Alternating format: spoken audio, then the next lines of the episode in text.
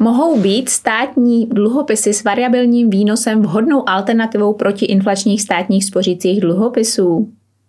Dobrý den, jmenuji se Michala Janatová, jsem majetková a investiční konzultantka a vítám vás u dalšího dílu otázek a odpovědí.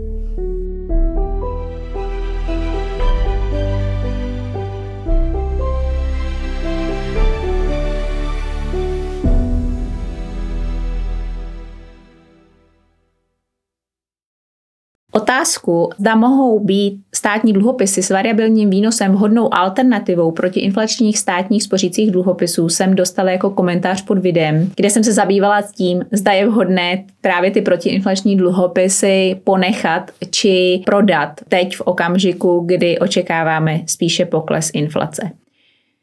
Tomu, že mm, se aktuálně může být hodně výhodné investovat do českých státních dluhopisů, ať už těch s tím variabilním výnosem nebo s pevným výnosem, se věnuje mnoho doporučení v současné době. Předtím ale bych chtěla upozornit na jednu důležitou věc. Protiinflační státní spořící dluhopisy nejsou standardním investičním nástrojem. Neobchodují se na kapitálových trzích a jejich cena nepodléhá tržním výkyvům a náladám. Je to skutečně spíše spořící než investiční nástroj. Jeho alternativou bych řekla, že je spíše termínovaný vklad než klasický státní dluhopis. Hlavní rozdíl je v tom, že klasickému státnímu dluhopisu se mění cena podle toho, co se na trzích děje. Pokud ho držíte do splatnosti a sbíráte pouze kupony, asi vám to může být celkem jedno, ale problém nastává v případě, že ho budete muset prodat před splatností. Protiinflační státní spořící dluhopis toto umožňuje bez jakýkoliv sankcí.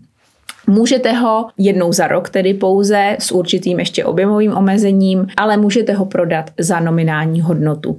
To je mnohem větší výhoda, než si mnozí z nás uvědomují. Pokud by se totiž ty protiinflační dluhopisy obchodovaly na trhu a vy byste je teďka chtěli prodat, právě protože už eh, čekáte pokles té inflace, tak jejich cena by byla mnohem nižší a snížila by vám ten dosavadní výnos. Jeho nákup před dvěma lety byl tak skutečně velmi výhodný. Žádný komerční subjekt by takovýhle produkt neudělal, protože by prostě to pro něj nebylo výhodné. Byl by totiž sám proti sobě. Stát si to dovolit může, ať už je jeho motivace byla nebo je jakákoliv. Ale pravda je, že pro daňové poplatníky to výhodné rozhodně nebylo. O motivaci, proč byl produkt s takovými parametry vytvořen, můžeme samozřejmě jenom spekulovat, ale do toho se teď rozhodně pouštět nechci. Proč jsem to tedy říkala? Říkám to proto, že v okamžiku, kdy v tuto chvíli ještě tyto dluhopisy k dispozici nejsou, Nemůžeme v žádném případě očekávat, že najdeme na trhu produkt, který svou výhodností bude pro investory takto zajímavý nebo výrazně lepší než ostatní nabízené produkty. Vždycky je něco za něco. Pokud eh, tedy chceme v současné době zainvestovat konzervativně prostředky, které by typově směřovaly právě do protiinflačních dluhopisů, kdyby byly ještě dispozici, tak máme tyto tři možnosti. Zmiňovaný termínovaný vklad, dluhopis s pevným výnosem a nebo dluhopis s variabilním výnosem, na který se tazatel ptal. Pojďme tedy k tomu dluhopisu s variabilním výnosem. Jeho podstata je taková, že ten kupon není pevně daný, ale odvíjí se od e, tržní úrokové sazby. V České republice je to konkrétně mezibankovní sazba Pribor, která se liší dle doby do splatnosti. Například půlroční Pribor je aktuálně 6,86% a dluhopis s variabilním výnosem a půlroční výplatou kuponu má svůj kupon, svůj výnos navázaný na tuto sazbu. Poslední teda podle té hodnoty, která byla před poslední výplatou, eh, výplatou toho kuponu, byl 6,8%, jestli se nepletu.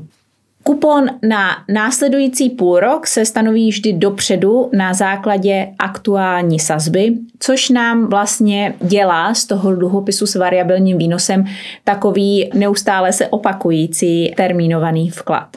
My vždy půl roku dopředu víme, jakou sazbu dostaneme. Výhodou takového dluhopisu oproti dluhopisu s pevným výnosem je velmi nízká citlivost jeho ceny na změny úrokových sazeb. To je Především v období, kdy rostou úrokové sazby, velká nevýhoda dluhopisů s pevným výnosem, jak jsme viděli především za poslední dva roky. Pojďme si to ukázat na příkladu amerických státních dluhopisů, u nichž můžeme sledovat vývoj pomocí ETF fondů. Na grafu se můžete podívat na srovnání vývoje ceny ETF, které investuje do amerických státních dluhopisů s variabilním výnosem a ETF, které investuje do stejných dluhopisů s fixním výnosem a splatností 3 až 7 let. Zkuste si typnout, který graf patří jakému typu dluhopisu. Asi už je vám jasné, vzhledem k tomu, co jsem říkala před chviličkou, že dluhopisům s variabilním výnosem patří ta téměř rovná čára v grafu. Podotýkám pouze, že u obou jde pouze o vývoj ceny bez započítaného výnosu z kupónů.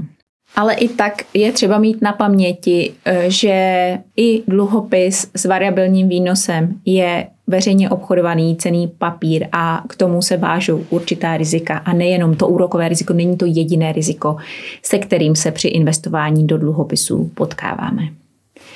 Když se tedy vrátím k té původní otázce, je český státní dluhopis s variabilním kuponem vhodnou náhradou za protiinflační státní spořící dluhopisy?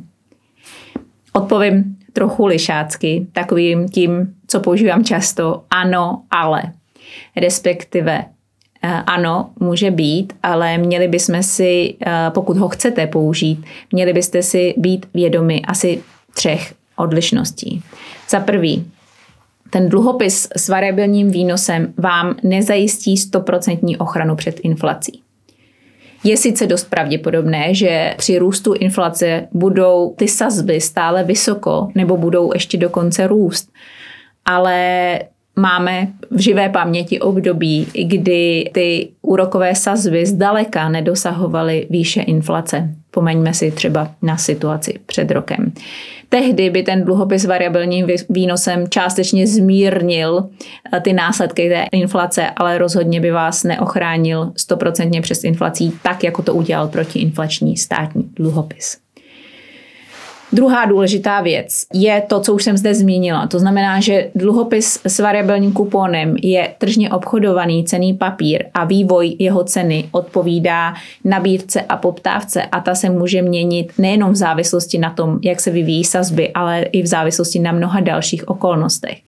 Například eh, zde máme kreditní riziko. Česká republika je pořád považována zahraničními investory spíše za rozvíjící se zemi a pokud by třeba světová, nějaká světová ratingová agentura snížila rating, nebo by prostě investoři opět eh, v nějaké pesimistické náladě odcházeli z těchto trhů a vraceli se třeba do amerického dolaru, vše se může negativně projevit na ceně dluhopisu a to i dluhopisu s variabilním výnosem.